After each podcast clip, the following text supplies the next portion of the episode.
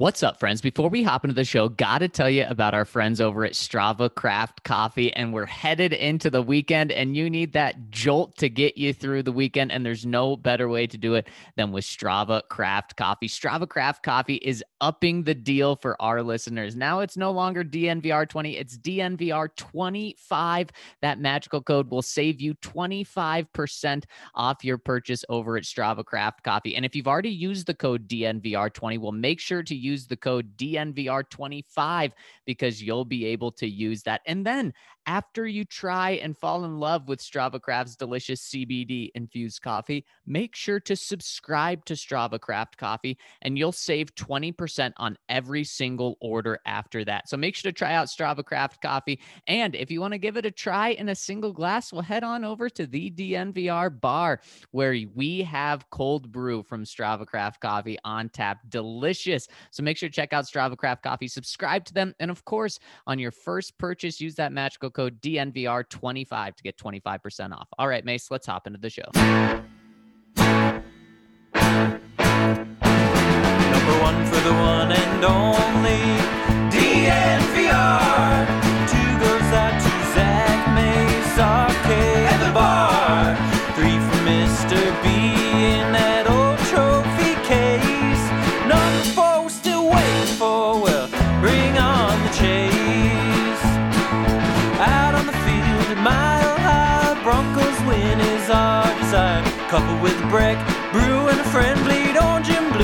bitter end. Come and join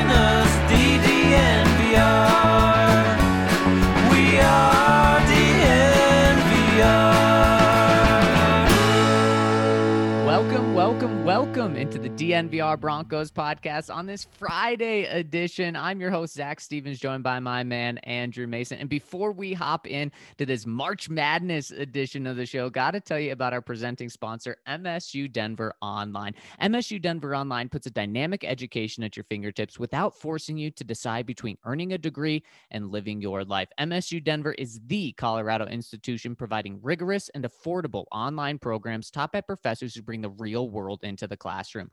MSU Denver graduates use their relevant degrees to land coveted jobs. And we've had many people over at DNVR take classes at MSU Denver, and they say that MSU Denver Online does a great job of building the schedule around your life and also bringing the real world into the classroom so you know exactly what to expect when you finish that class and when you graduate. So make sure to check them out over at MSU Denver Online.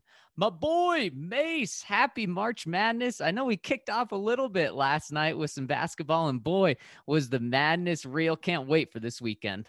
Yeah, uh, the the, uh, the first four games last night. Uh, how closely were you watching them, Zac?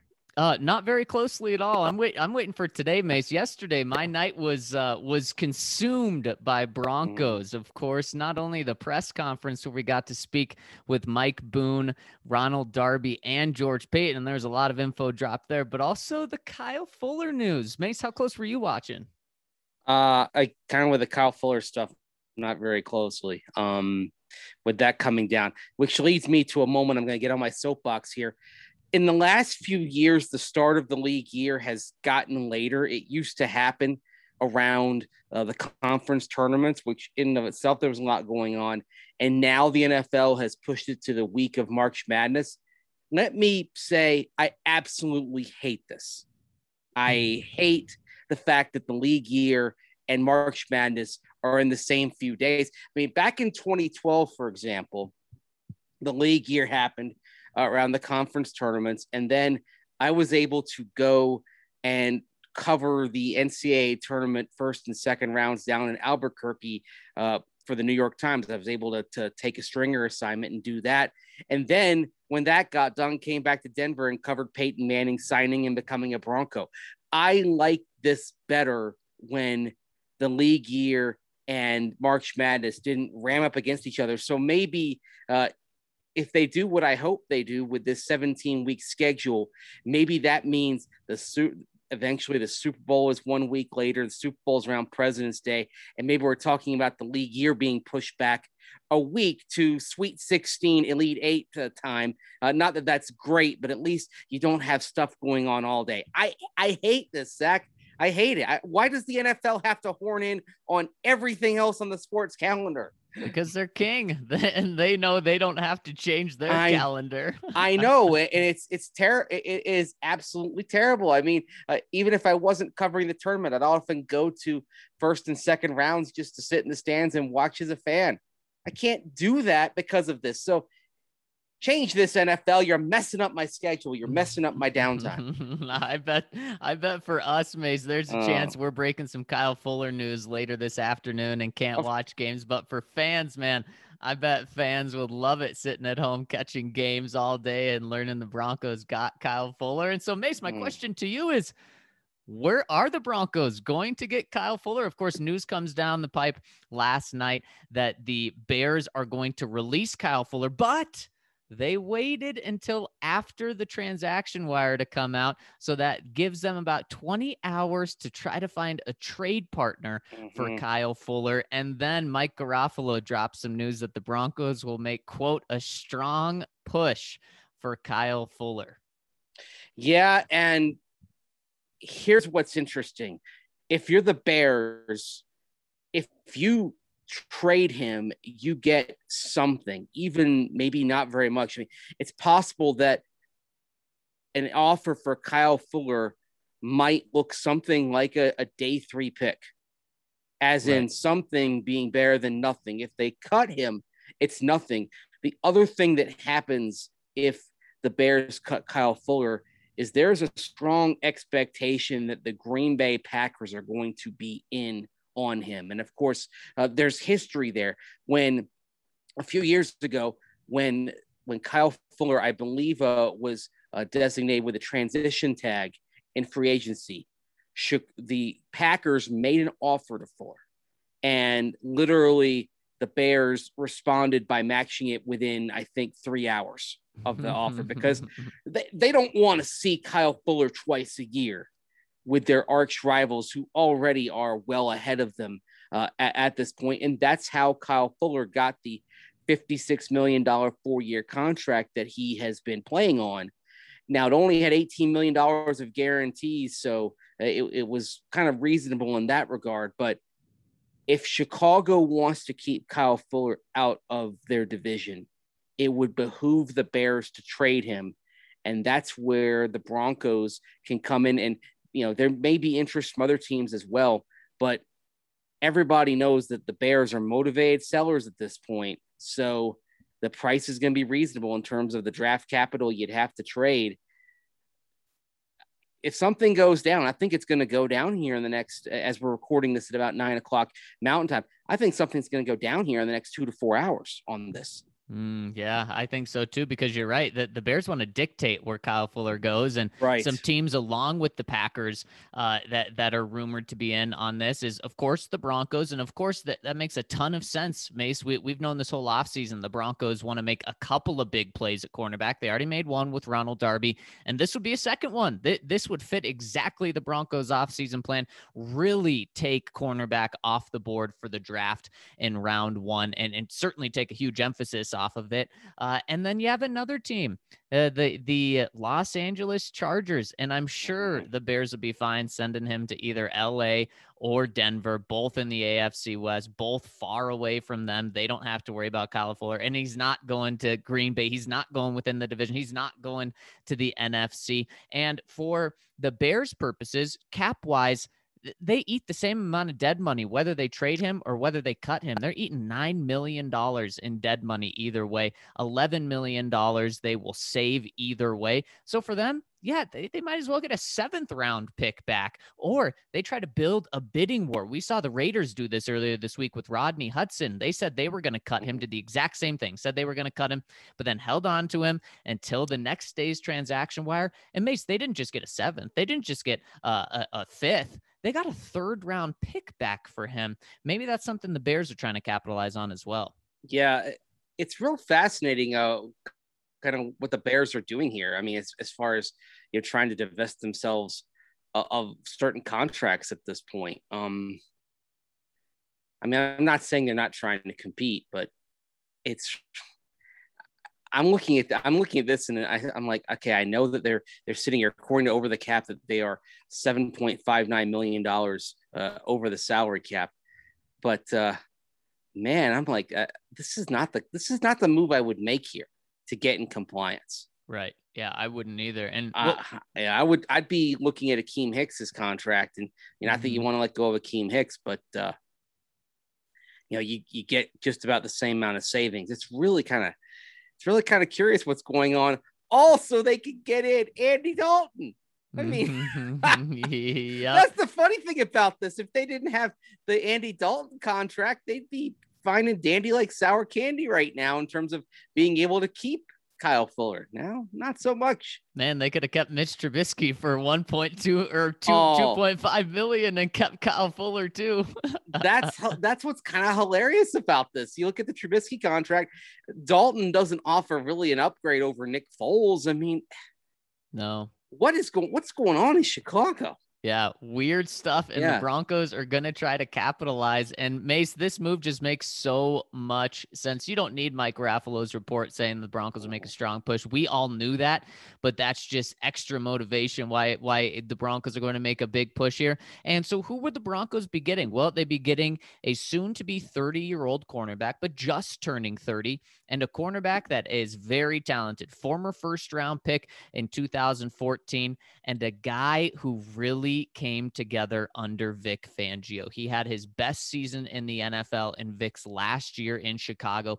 In that season, Mace, he led the league in interceptions. He was a pro bowler and he was an all pro. Then he carried that momentum into 2019 with another Pro Bowl season. And so this is a guy who the Broncos want but I'm sure Kyle Fuller wants to play in Vic Fangio's defense. Now, he can do that uh, at, out in Los Angeles uh, as well with the Chargers, but why not just play for the Godfather himself? Why not play for Vic himself? Because if Kyle Fuller uh, wants to maximize his potential, we've clearly seen that that is with Vic Fangio.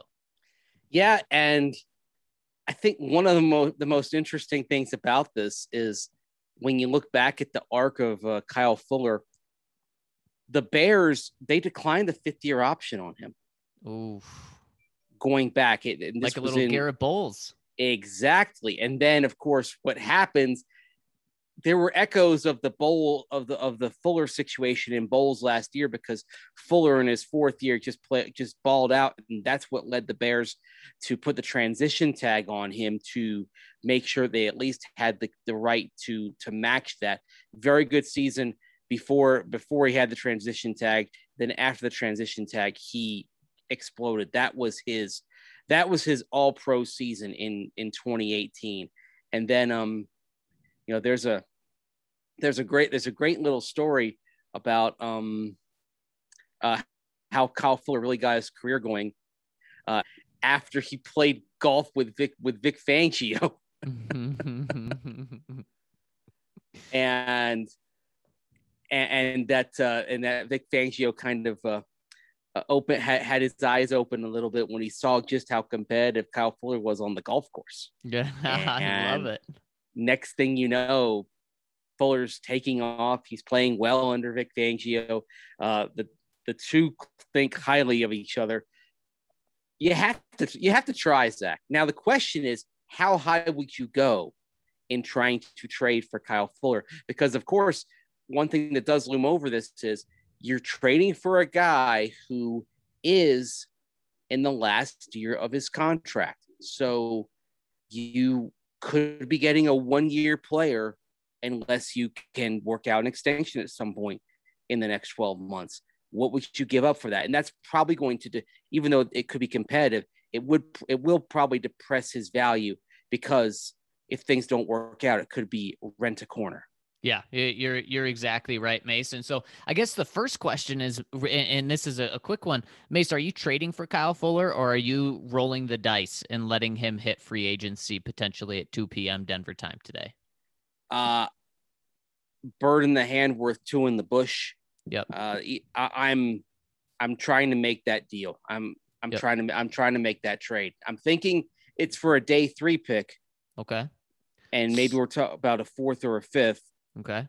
So Chicago comes to you and they say uh, fourth round pick. Are you taking it? well, my counter offer is going to be a fourth, and the and then you send a you send Kyle Fuller back and uh, and send a maybe send a sixth round pick, and and I can say a sixth round pick next year. So oh, okay, okay, and instead uh, of, instead of a round seven this year, I've got enough seventh round picks. I say g- give me a give me a six next year, and uh, we got it. Okay, and uh, and Ryan Pace says no, no, no. I, I'm worried about this year because this is the last year of my contract. He says, in fact, the uh, the the Chargers just called and they're giving me a third. But you know, I know Kyle wants to go to Denver, so if you if you match it with the third, it's a done deal. Mm. Now we're creeping into day two.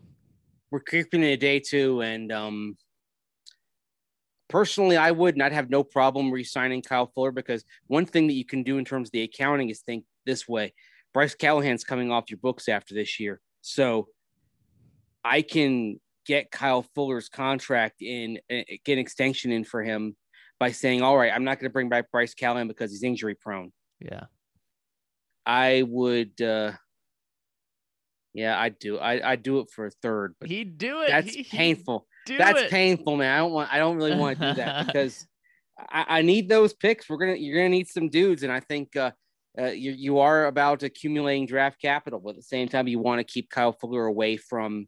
You want to keep Kyle Fuller away from the Chargers. The other thing is that if you if you get Kyle Fuller, that's a draft pick, and yeah. I would say if you trade for Kyle Fuller, then I'm thinking, if I'm George Paton, I'm thinking, unless I am moving up to take Trey Lance or a quarterback, if I if I come from out of these pro days in love with a quarterback, I could move up or stand pat. Otherwise, I'm trading down.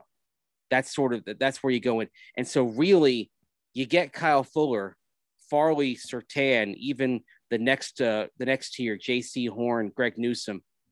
I think they're off the board for the yeah. Broncos. My cornerback investment for the long term is Kyle Fuller and gambling that what he's done in recent years is going to carry over into his age 30, 31, 32 seasons. There's every indication it can. He's, you know, the peak season was 2018, but he hasn't slid appreciably the last couple of years.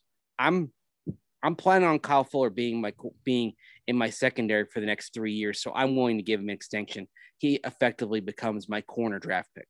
Yeah, exactly. And then Mace, if you trade back, you can easily get that third round pick that you traded for Kyle Fuller. You'll get that right back j- j- just Bingo. for trading back in the draft. So there you go. But wait, wait, wait.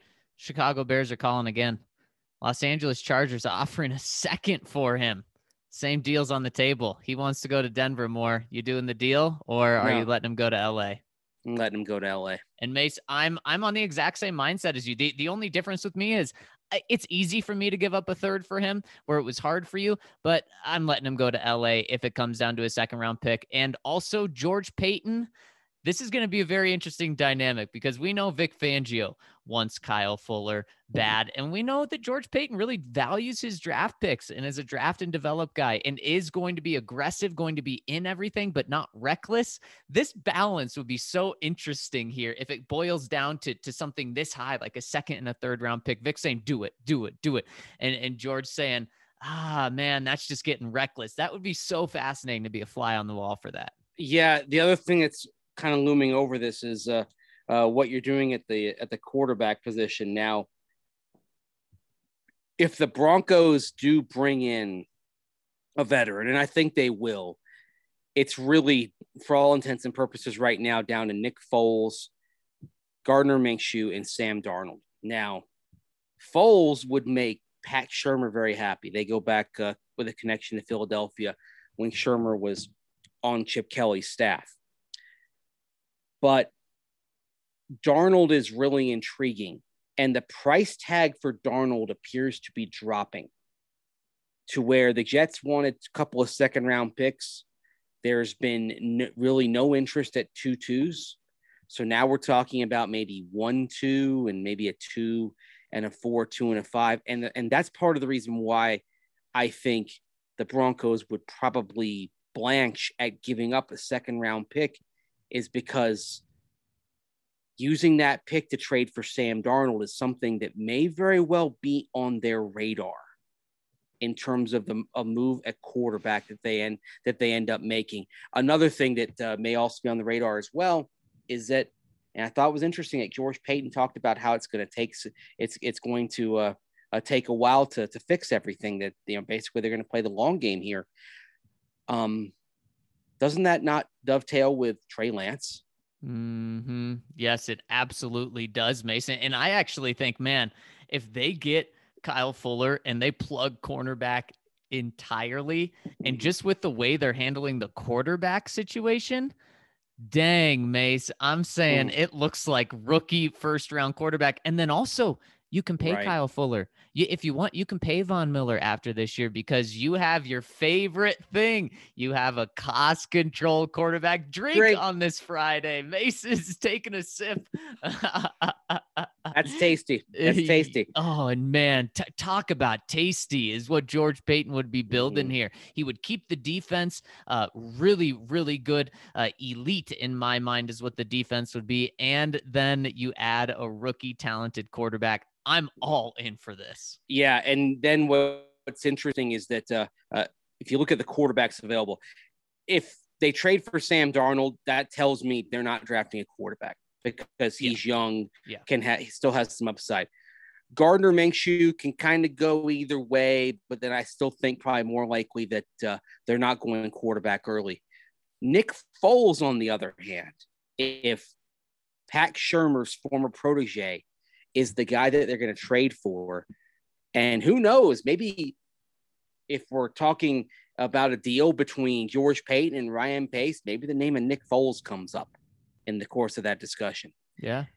Nick Nick Foles doesn't prevent you from doing that and actually from and actually uh, uh may kind of make that more possible because if you do draft Trey Lance, ideally Trey Lance doesn't see the field until you're eliminated this year. If that happens, you maybe you're not eliminated at all. Maybe all the moves you've put together mean that you're having that uh, that nine and eight or ten and seven type season. By the way, doesn't it seem weird to think about going nine and eight or ten and seven? Yes, it does. You're absolutely right. but that appears to be the reality of the NFL this year. As we got uh, word yesterday that uh, they're just waiting on ownership finalization of the 17 game regular season schedule for 2021 and beyond. So you get Kyle Fuller on that defense, and I think you've got top five defense easily. Yeah.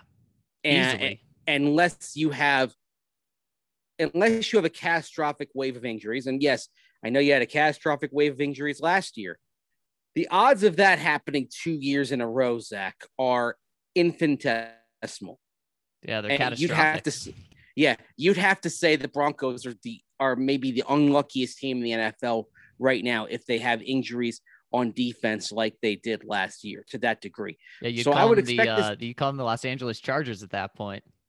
Oh, hey, hey, hey, hey, hey, easy, easy. Although it's not like they have any fans who care anyway. So, easy. No, don't Yeah, take it easy. so anyway, you you have a top five defense, and I, I I found myself wondering, okay, the last few years, what does having a top five defense mean? Especially as after I saw, you know, my prediction about oh, if the Broncos get Kyle Fuller, they're going to be top five defense. People reacting that on Twitter. So I said, all right, let's take a look at this. A top five defense means that your absolute floor is probably five and eleven. right. if if you have the quarter if you have even like a bit better quarterbacking so like lower side of average uh, to poor quarterbacking. And you know bottom line is last year the broncos had poor play from the quarterback position. Promising stuff at the end at times yes but still on the whole poor quarterback play.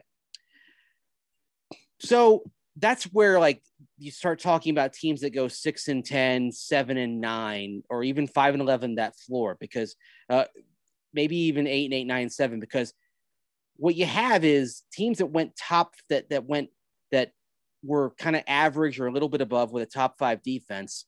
Some teams like that were the 2016 Broncos with your guy Trevor, the 2016 Texans with Brock Osweiler, the 2015 Texans with Brian Hoyer, who was actually okay that year. Uh, Jacksonville had a season. Jacksonville had a, se- had a couple of seasons with a top five defense.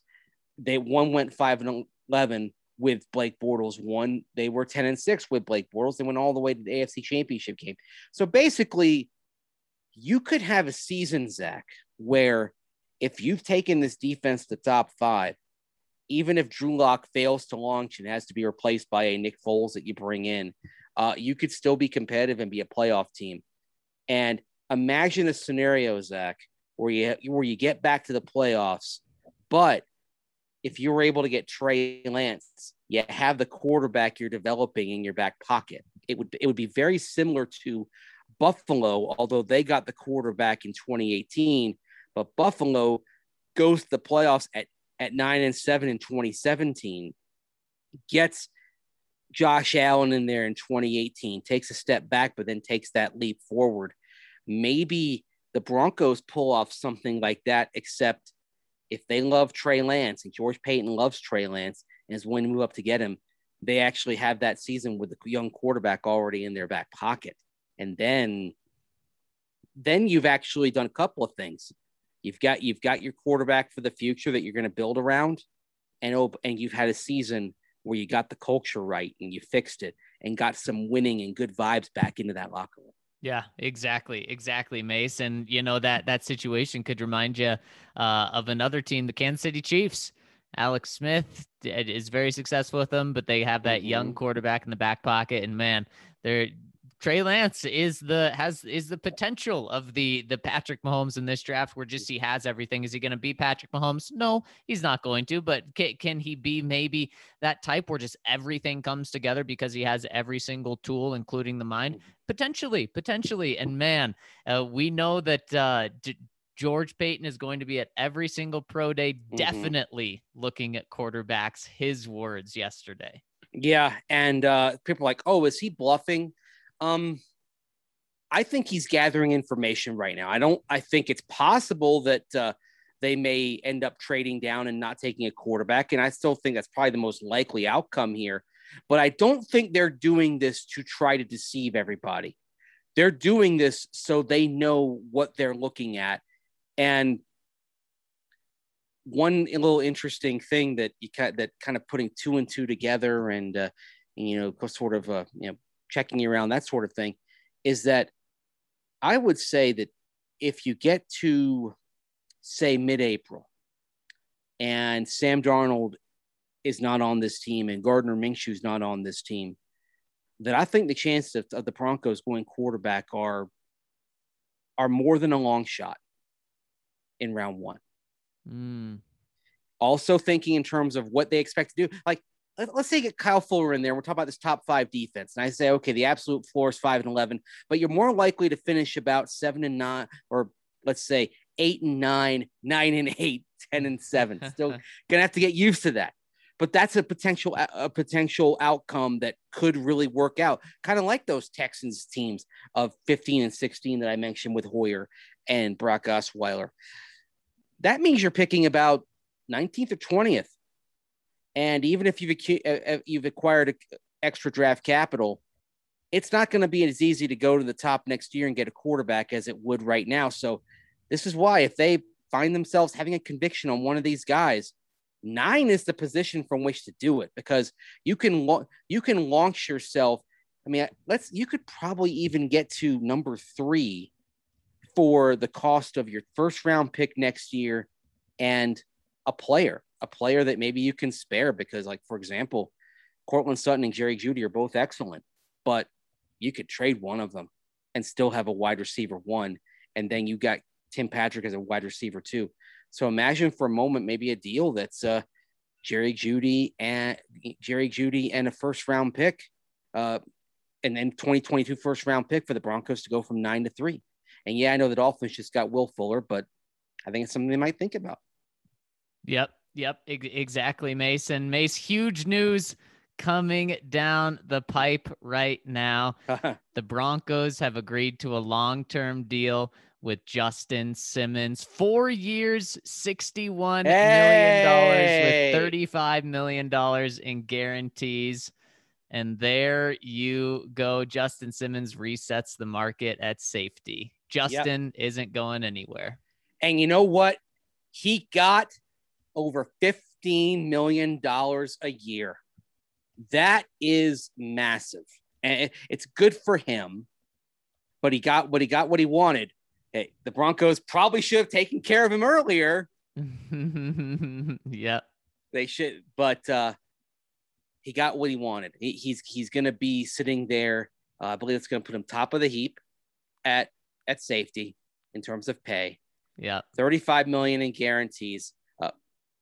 What a, what a great deal for Justin Simmons. And I'm happy yeah. for him that this is resolved. And uh, the second tag was a bridge to a long-term deal. Ecstatic to bet you keep the culture together and more and more investment. I know it's kind of weird to say this in light of the Philip Lindsay uh, stuff this week, but a bigger arc beyond Phil is investment in the guys that you draft and develop. And I know it didn't work out for Phil, but you look at the last few months and you look at Garett Bolles' deal, Shelby Harris this week, Mike Purcell, Brandon McManus, now Justin Simmons. An awful lot of money going into keeping your own guys. Yep, exactly. And just just how it should be, Mace. Then that's exactly what George Paton is going to do as a general manager of the Denver Broncos and we're seeing it right here uh, with with this. And how about that? So in the first week of free agency, George Paton locks up uh, Justin Simmons long term, locks up Shelby Harris long term. I know there are things uh, with uh, with Philip Lindsay fans are, are upset about. But in terms of keeping guys that the team wants to be here long term, mm-hmm. that's what George Paton's doing. Yeah, it, he's that's what he's doing. It's part. It's funny, like he's you know Shelby Harris. When I talked with him on Wednesday, talked about how they got to change the culture. But what is interesting is it's changing. Part of the culture change. It does involve the guys that are here, and and I think a big part of that culture change, Zac, is in rewarding the guys you develop, you draft and develop. I mean, a couple of years ago, we're talking about Ja'Wuan James getting big money. And clearly there's some resentment that bubbles over, and we see it kind of little bubbles pop to the surface from time to time, but there's resentment over the fact that so much money went to a guy that you imported. Yeah. Now the money is going to the guys that you bring up. Yeah. And they've and, and granted they're worthy of it, but that is how a functional organization operates. When you yeah. get good players. And I know people are going to say, "What about Phil? What about Phil?" I get that.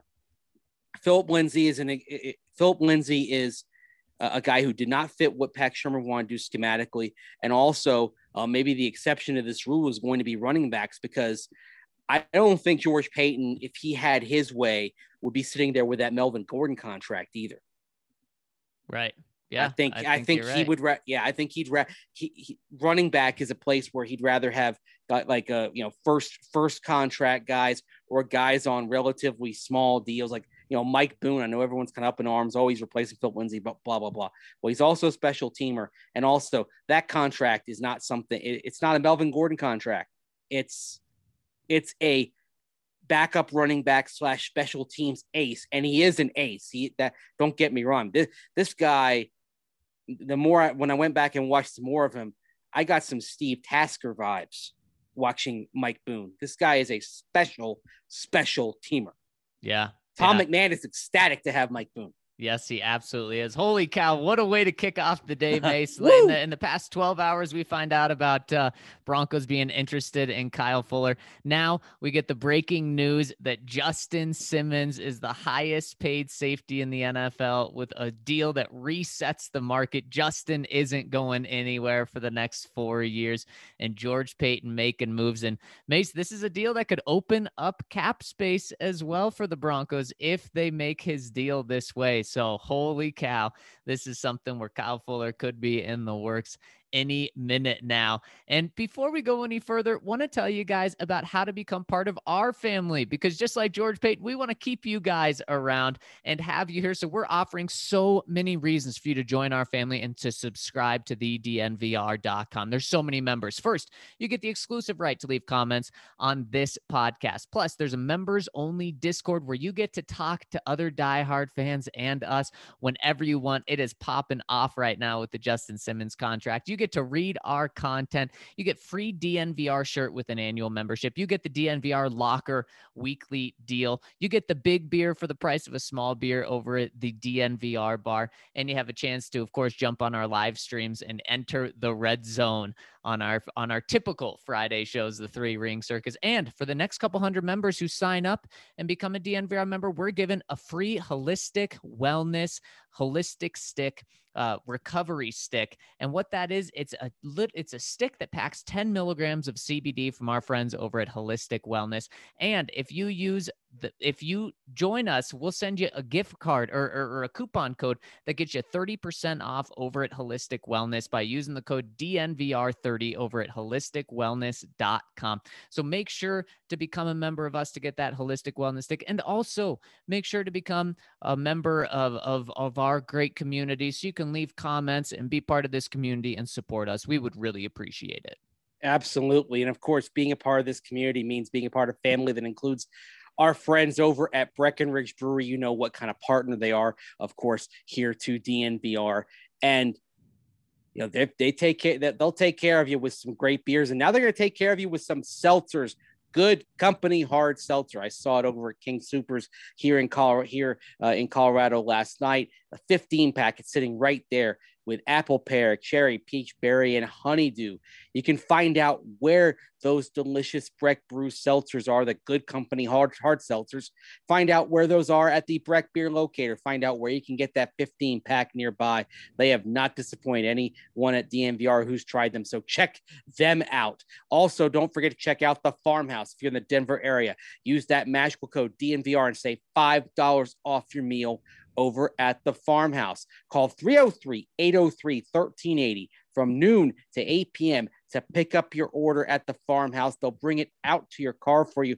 And of course, they'll throw in some seltzers, they'll throw in some beers. They, it's on the menu. They'll bring it right there. You can get the most the the full the most full complete array of Breckenridge brew, uh, brews. Of course, is at the farmhouse because at their brewery in Littleton, which is right off Santa Fe. So check that out. If you're outside of Colorado, no sweat check out the Breck Beer Locator. I mentioned it so you can find those good company hard seltzers, but you can find any of the delicious flagship Breckenridge brews. If you want to find out where to get them, check out the Breck Beer Locator on the Breckenridge Brewery website. Odds are you are not too far from someplace where you can get some of that strawberry sky, the avalanche ale, the Colorado core. Some of those flavors are just probably just waiting for you at a grocery store, liquor store, convenience store, even in some states, a pharmacy. It's all, it's all there. So check that out. The Breck Beer Locator on the Breckenridge Brewery website.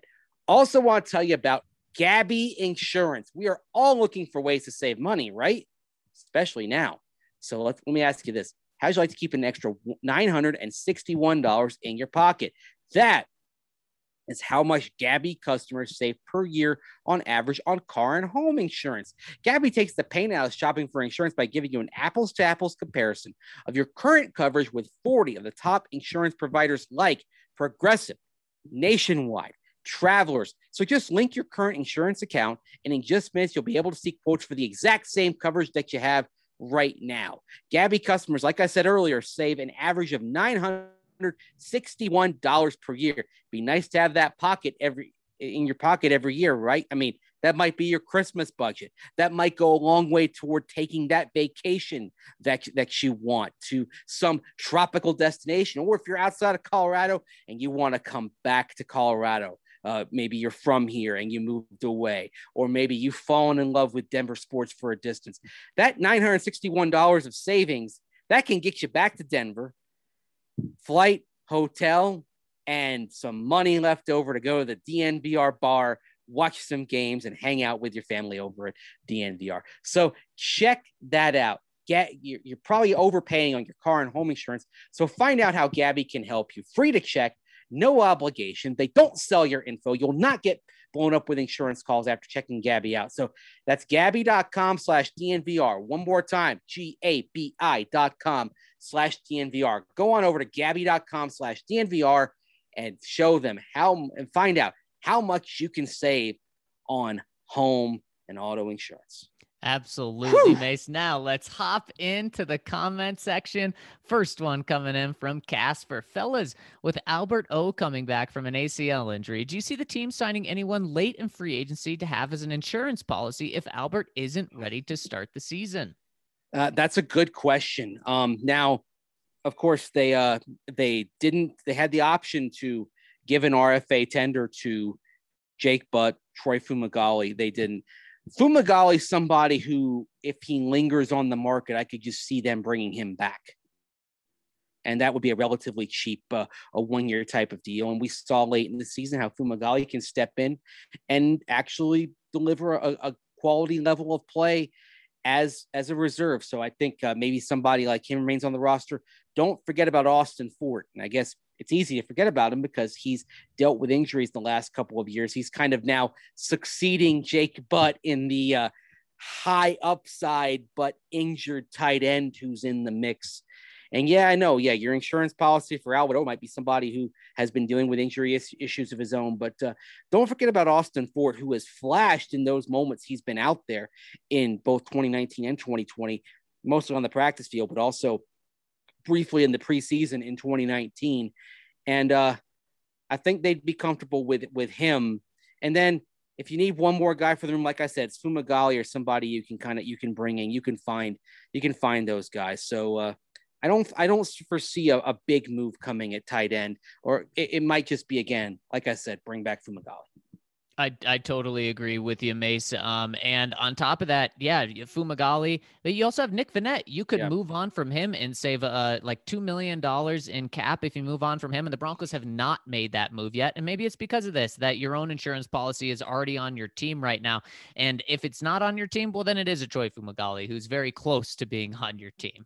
Yeah, and uh, sometimes you have those guys that you don't give that tender to, but you know you can get them back uh, is probably is probably one of those guys at this point. He knows your scheme, knows what you're doing, and uh, you know on short notice, like when Noah Fant was sick, stepped in against Carolina, played pretty well. So you know that he can come in and for at least a little while can deliver quality play to spell one of your injured guys. Yeah, exactly, exactly. Next one coming in from oh Mace, it's for you. Oh, oh, okay. Here, as I'm looking at Brandon McManus's contract details, it's from the count who says poets have been mysteriously silent on the subject of cheese.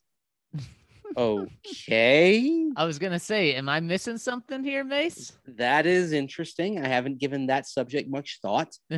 um, I mean, we did mention the Green Bay Packers earlier in this podcast, and in regards to in, regards to their interest in Kyle Fuller. So, you know, Packers, Cheeseheads, Wisconsin, all that stuff.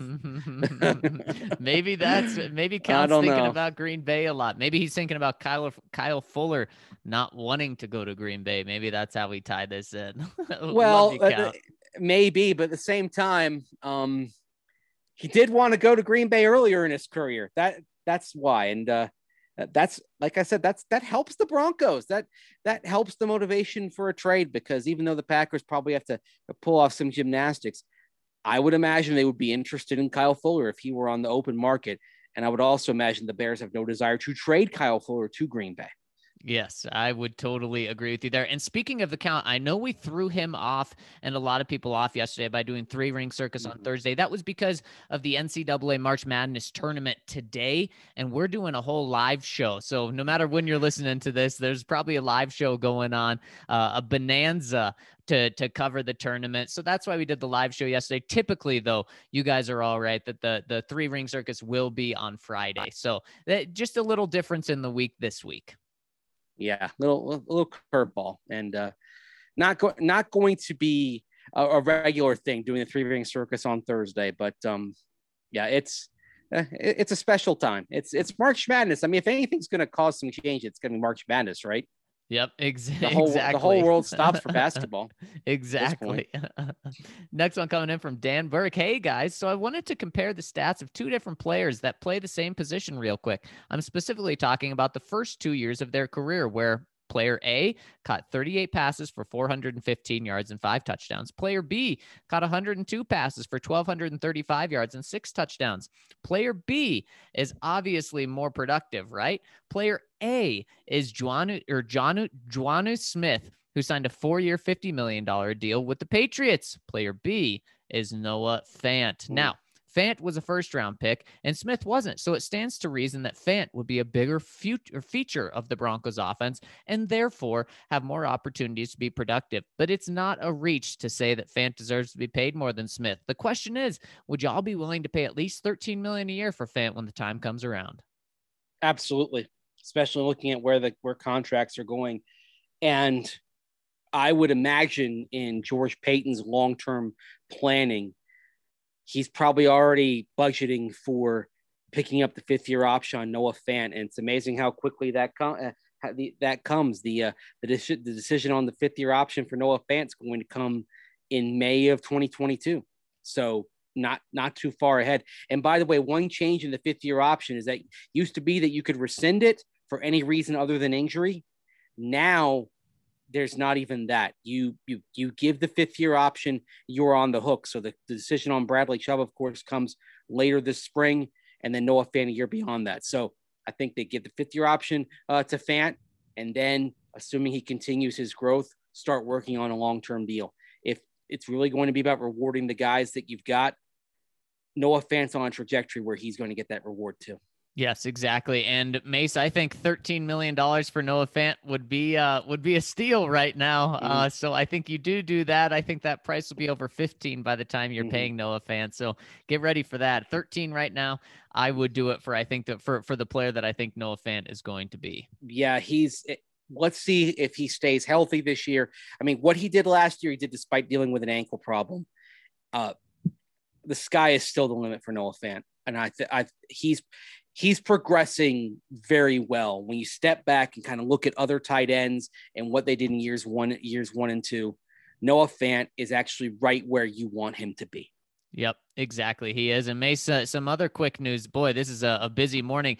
Brandon McManus said the Broncos are converting Brandon McManus's 2021 roster bonus into signing bonus to clear cap space per Brandon McManus. So Brandon uh, breaking no news himself, and that just means Broncos going for even more cap space. So this could be a push for Kyle Fuller. This is exciting, that's for sure. Yeah, this is uh uh, th- th- this is crazy, man. This is fun. it's all happening. It is crazy and it is all happening. And something else that's crazy and all happening, Mace, is over at Colorado XOs. Just as crazy as today is with the Broncos, that's what Colorado XOs is doing because they are building this very, very unique team by taking athletes that have competed at the highest level of different sports and bringing them together to compete with a team called Colorado XOs. It's rugby here in Colorado, just in our backyard. And Glendale. They are competing, and we've got our guy Colton Strickler covering it straight for you. And also with the Rugby World Cup just around the corner, the DNVR.com is the best place to be for all of this. He's got a, a weekly DNVR rugby podcast. Please subscribe, it really helps us out. And also, he's got great articles on the DNVR.com to break everything down. And he really gives you the insight into the game and also this cool situation with the Colorado XOs. And of course, the World Cup is coming at the beginning of April, April 3rd and 10th. Two matches are scheduled and will be live streamed. So stay tuned for that and stay tuned for our coverage of everything going on with the World Cup and the Colorado XOs over at thednvr.com.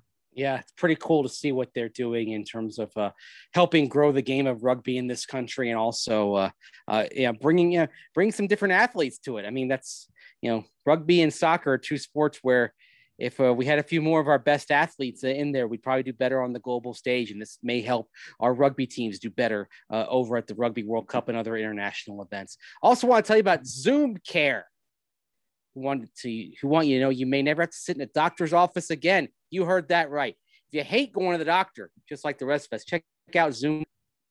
The one thing that we can take away from the pandemic is the ability to do more things from the comfort of our own home. And you know what? Nobody like sitting in a doctor's office or even going to the doctor for that matter. We all need to take care of ourselves. So, what is Zoom's video care? You know what? It's like going to the doctor just from your couch. You can see, hear, and chat with your doctor just like in a traditional office visit. Get secure access to urgent primary and specialist care, including mental health. And guess what? Zoom's video care is covered by most private insurers, usually with a copay. So check out zoomcare.com to get started. That's Z O O M C A R E.com to get started. There's nothing better than getting a diagnosis from your doc sitting in your own living room. And guess, and you know what? Zoom Care wants to see some some more video visits from Colorado. So supporting our partners is supporting us. So help out. So help help them out. Check out zoomcare.com, Z-O-O-M-C-A-R-E.com for all the details you need. And if you're if something's wrong, if you're just not feeling quite right, but you don't want to go to the doctor in person, check out zoomcare.com because that can be the first step to getting you back to health. They give you that diagnosis, you could be good good to go. So check out zoomcare.com and see a doctor without leaving your home. And guys, March Madness is here. Literally tips off in about 10 minutes from the time Mason and I are recording this. And there's no better place to get in on all of the action than over at DraftKings Sportsbook because they have awesome deals going all weekend long. And the best one is they are giving you the chance to pick some select underdogs. And if that underdog pulls off the upset and you bet $4, you'll win $256 in honor of the tournament. They're giving you six 64 to 1 odds. And that's all you have to do. Bet $4 on a select underdog to win $256 on the turn on the weekends tournament. And guys, also make sure to just be, be in on DraftKings. They're offering great odds boosts throughout the weekend. And if you don't want to get in on March Madness, they have so much NBA, they have hockey, everything going on again with great daily odds boosts. So make sure to check out DraftKings. They're safe, secure, reliable, making it easy for you to deposit and withdraw your money at your convenience. So head to the App Store now, download the top rated DraftKings Sportsbook app now, and use promo code DNVR when you sign up to turn $4 into $256 if the underdog of your choosing pulls off the upset. That's code DNVR to turn $4 into $256 for a limited time only, only at DraftKings Sportsbook. Must be 21 or older, Colorado only. New customers only. Restrictions apply. See DraftKings.com slash sportsbook for details. Gambling problem? Call 1-800-522-4700. You know, I'm always exhausted when you get done reading that with all the uh, all the disclaimers and all that on the DraftKings spots, but you do it very well. I would stumble over that like mad. Thank you, Mace. I, have been practicing. Yeah, nicely done. Nicely done. Thank you. Let's hop back into the comments, Mace. And Mike, oh my gosh, he he told us how to pronounce it on Twitter. Mace, can you help me out? Uh Mike, De- Mike DeSico. Okay, there we go. Mike, let us know if we got it. He says he's going to keep dropping comments until we get it right. So Mike DeSico chiming in. He says, they say that sometimes the best moves you make are the ones you don't make. So which are the best moves the Broncos didn't make? Also, Mace, who was right? Wade Boggs or Barney? Defend your answer. And I have oh. no idea where this is coming from. Oh, Wade Boggs and Barney uh, were debating um, greatest English pi- prime ministers, and, and uh, you know, and uh, Barney argued, Lord Palmerston, Palmerston, and then Wade Boggs says, Pitt the Elder, Lord Palmerston. I mean, I'm I'm a little, you know, given what he had to deal with in wartime, I'm, I'm a little more of a Churchill guy myself, but uh, I'm going to go with uh, Pitt the Elder. I'm going to say that Wade Boggs was right, even though he had to absorb a punch from Barney in the bar to uh, to defend uh, to defend his views on British prime ministers. But uh, oh man, I'm so lost, but I like it. yeah, it's it's a very deep Simpsons reference from actually one of the classic Simpsons episode so it's when Mr. Burns recruits Wade Boggs, Jose Canseco, Ozzie Smith, Don Mattingly, and other great Ken Griffey Jr. and other great baseball players to be on the company softball team. It's an all-time Simpsons Simpsons episode. If you're a baseball nerd like me, it's Simpsons in, ba- in baseball. It's just like it was, you know, 22 minutes of greatness, but that's neither here nor there. Um, best move the Broncos didn't make. What do you think, Zac? Oh boy, it's it's a it's you know the the one of recent that comes to mind, and I know a lot of people say is Kirk Cousins, uh, but I just wouldn't necessarily agree with that because Kirk Cousins ha- has been a good quarterback. Now, has he lived up to the contract? No, probably not. But he he's been better than what the Broncos have, so I wouldn't agree with that. Oh man, it's certainly not any regarding right tackle since the Broncos have been involved in every single one of those deals. Yeah, You know what? You think about this. Um, there was a chance for the Broncos to get Joe Thomas back in 2015 from the Browns, and uh, would have required giving up some draft capital, which would have also probably required giving up Shaq Barrett to do it. Yeah. Now, if Shaq Barrett were still a Bronco, I think we definitely say sometimes the best moves are the ones you don't make. But in the end, it was not a move that was necessary to bring in Joe Thomas. And Thomas, of course, his career ended with an injury in 2017. So maybe you say that, but uh, I don't know. Joe Thomas would have looked awfully good in orange and blue. No, seriously. Yeah. Peyton Manning certainly would have appreciated that.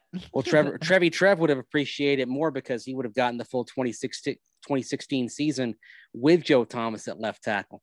yeah.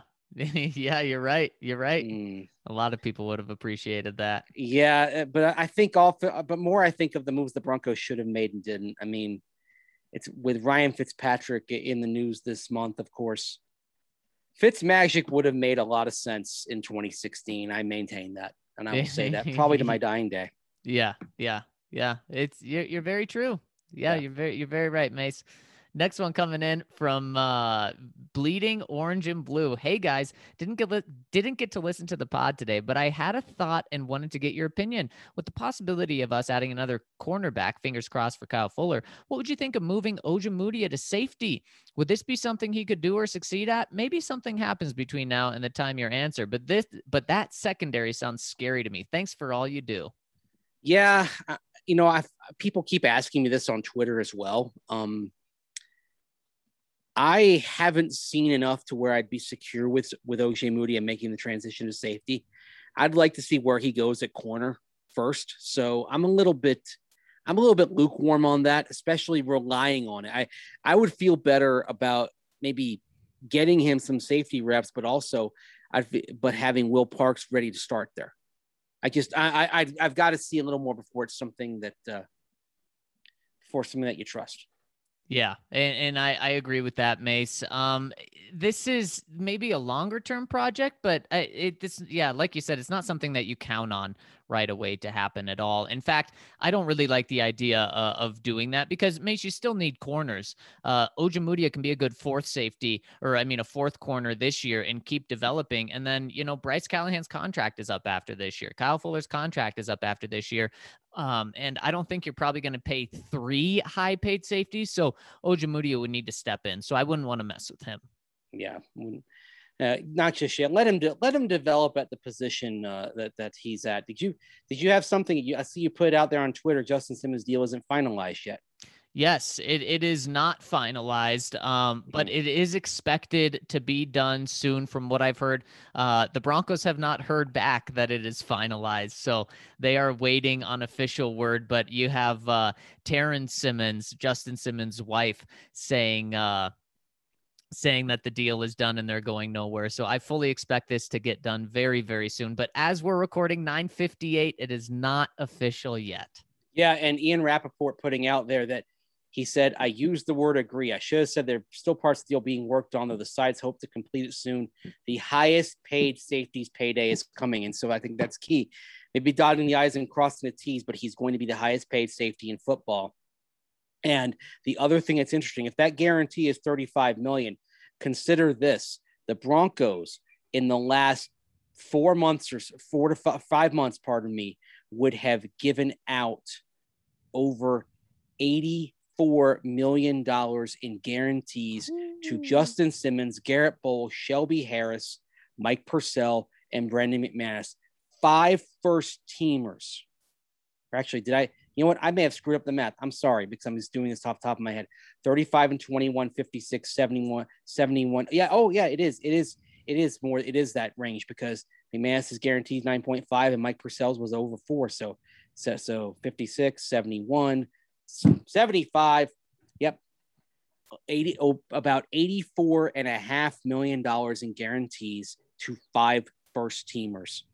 That's a, lot, that's a lot of escrow, huh, Mace? that's a lot of escrow, but it's a lot of escrow into guys that you developed. I mean, you didn't you didn't draft Shelby Harris, but you developed him. You didn't draft Mike Purcell, but you developed him. Didn't draft Brandon McManus, but he developed. And of course, Justin Simmons and Garett Bolles from the 2016 and 2017 draft classes, respectively. And while you look at Shelby Harris and Justin Simmons, and that's on George Paton's watch, the reality is you tip the cap to this starting on John Elway's watch too.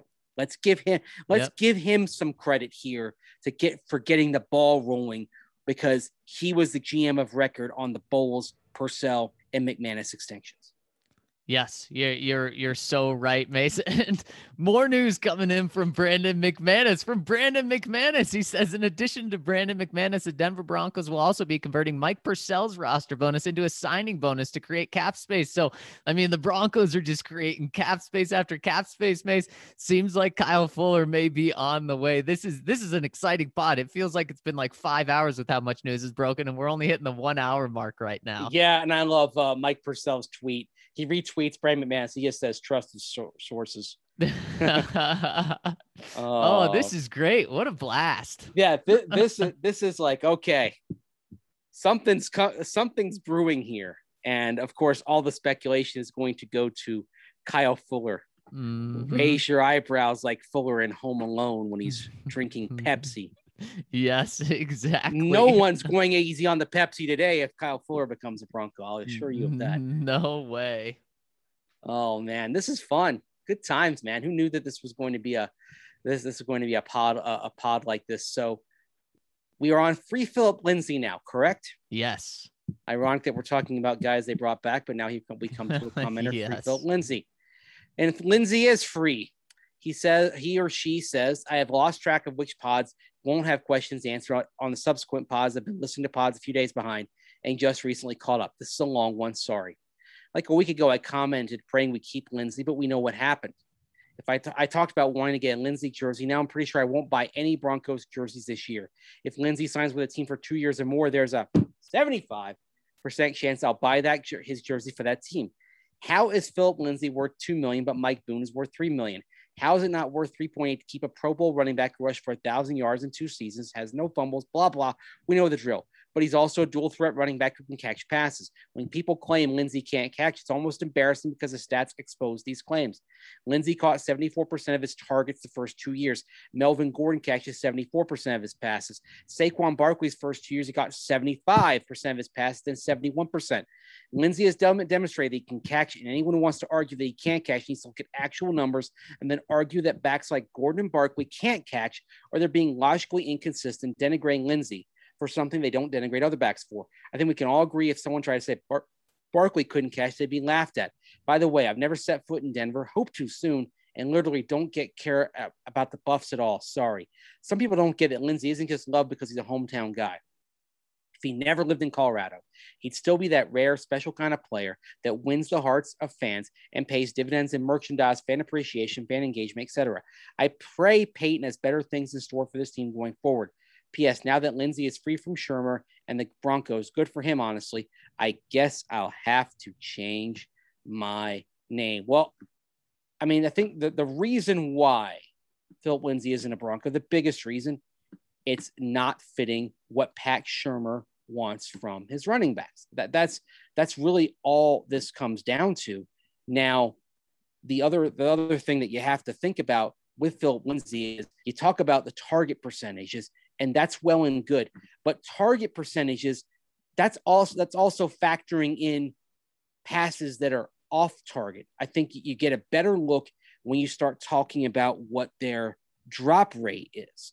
And for Phillip Lindsay, that's something that has that has frankly been a big concern uh, over the course of his career because you go to pardon me you, you go to the, the last couple of seasons here as I'm queuing up his uh, his his drop stats from Pro Football Focus. In tw- in 2020, he had four drops, and he ended and that was four drops on uh, let's see here, um, four drops on on 39 catchable passes. Okay. Okay. In because because he had a 35 or, or that or no pardon me that was I'm, I'm actually reading it wrong here that was 2018 29 2020 three drops on 10 catchable passes. 2019, six drops on 41 catchable passes. So, so basically, you've got nine drops and 51 catchable passes for Phillip Lindsay over the last two years. So you can kind of figure out that rate. That's pretty high. That's about one drop every 5.5 opportunities. Now let's take a look at Melvin Gordon. Same same time span. The, the last couple of years as we as we just go through it here. And in 2020, Melvin Gordon three drops on 35. In 2019, four drops on 46. So 35. So 35 and 46. That is uh, 80. That that's 81, and he has seven drops, 81 catchable passes. So for him, that's about one every 11 and a half. So Phil has a drop every one and a, five and a half catchable passes. Melvin every every 11 and a half. Yeah, and that's and- the difference between those two. Target Yeah. percentage. uh, Don't look at target percentage because target percentage counts drops and missed passes that are on the quarterback as the same thing. Right, right. Yeah, no, you're, you're exactly right, Mace. So that's almost twice as good. And also, pass protection, we know, was an issue for Phil last year. Uh, the numbers would back that up as well. And Mike Boone, Mace, he's a guy that said uh, yesterday, told us how important pass protection was. I think he said it's critical or crucial, use even a crazier word to describe it. And on top of that, Mace, you also have Mike Boone, who was a receiver in in in high school, so he knows just how Mhm. important that is. So I know it's really tough for for people, but just trying to show why the Broncos did it. It's just going to be better for the scheme. And like you said, Free Phillip Lindsay, I think everyone in Colorado uh, and, and everyone who's a Broncos fan is going to be cheering for Phil wherever he goes. Exactly. They're they're going to love him 100%. They're going to uh, be pulling for him. Although it's going to be interesting if he ends up being a chief. Yes, oh, it certainly would. Then we'll see who people are pulling for. Exactly. Drew for QB says, Hey guys, finally subscribed. You make my work so much better. Anyways, on to the question How much do you think Drew's shoulder affected him this season? I feel like he was playing really good the week before that, and even the beginning of the Steelers game, and he got better as the season went on. So, do you guys think it was his shoulder healing or him getting comfortable in the offense? A little bit of the shoulder, also a little bit of uh, the offense, especially from the Miami game onward, uh, being tailored to get him outside the pocket more, kind of uh, narrow, kind of the the, the- frame uh, that he was looking at in terms of in terms of his field of vision, and uh, very very similar to what happened last year as well under Rich Scangarello. I think those two, two things are the biggest factors. Yeah, I think you're right there, Mace. Next one from the Danimal. Well, F. Paton started out strong and crapped the bed with the Phil departure. I don't blame our new GM solely for this. It falls on Shurmur's lap for an in- inability to maximize Lindsay's talent. If he doesn't get this offense firing on all cylinders this year quick, I'll be conducting the Fire Pat Shermer train with a heavy dose of tar and feathers for good measure. Nobody has ever found any level of success by treating Phil as an afterthought, and I'm afraid the Broncos offense is going to further prove that point. I hope I'm wrong, but you can bet I'll be supporting my homegrown homegrown t-shirt uh, in the front row at home games this season, trash talking our offensive coordinator all four quarters just to drive the point home. Good luck, Phil. I hope he wins a Super Bowl this year, wherever he ends up. And if we see him across the line this year, I hope he has a career day, puts up 200 and hands one of those touchdown footballs to Shurmur. Signed the Danimal. Holy cow. Well, I guess we know where the Danimal is if he ends up on the Chiefs. He's pulling for Phil in that game. And just you're kind of thinking about this from Phillip Lindsay's perspective. Do you think that in these negotiations, this path of being out in the market, do you think if he has to decide between a couple of teams, he's going to go for the team that plays the Broncos this year?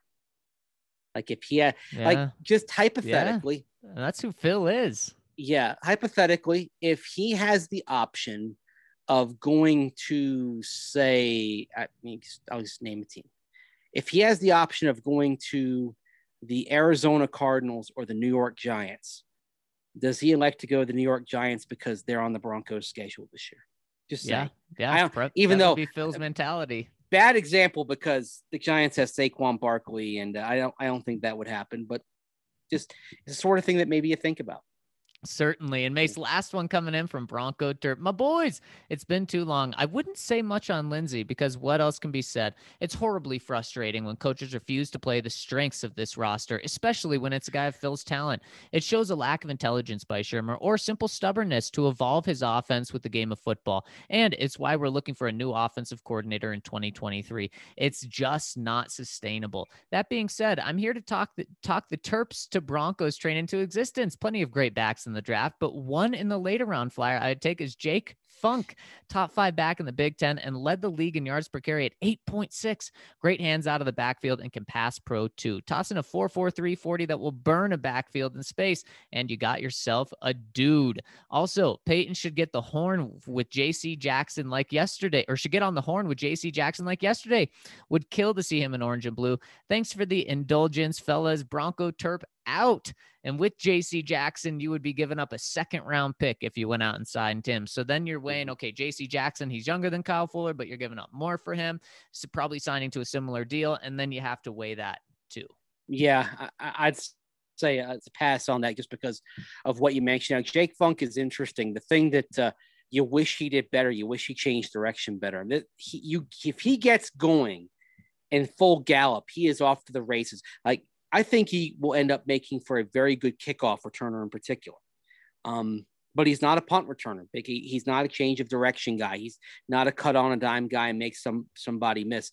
Like he runs through arm tackles because he's really he's got that straight line speed. Uh, but that's why you're talking about Jake Funk being a later round guy rather than somebody who goes early is because he's just a straight ahead straight ahead and go He's not somebody who's going to cut and make you miss. But yeah, late round, sure. If you accept kind of what he is, late round undraft to priority undrafted, absolutely.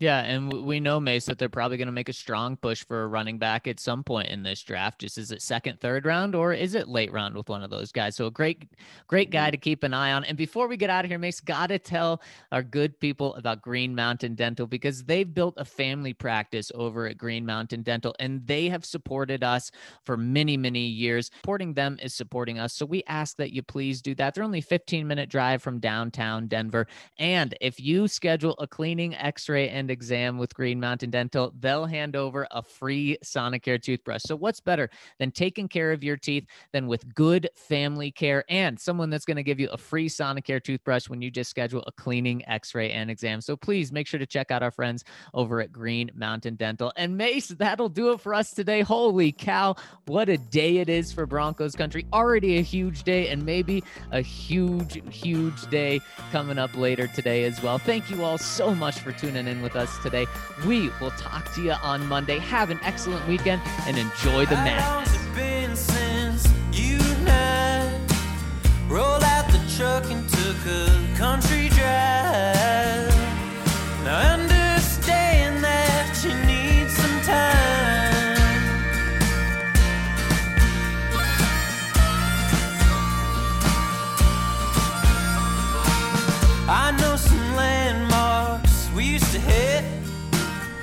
Hit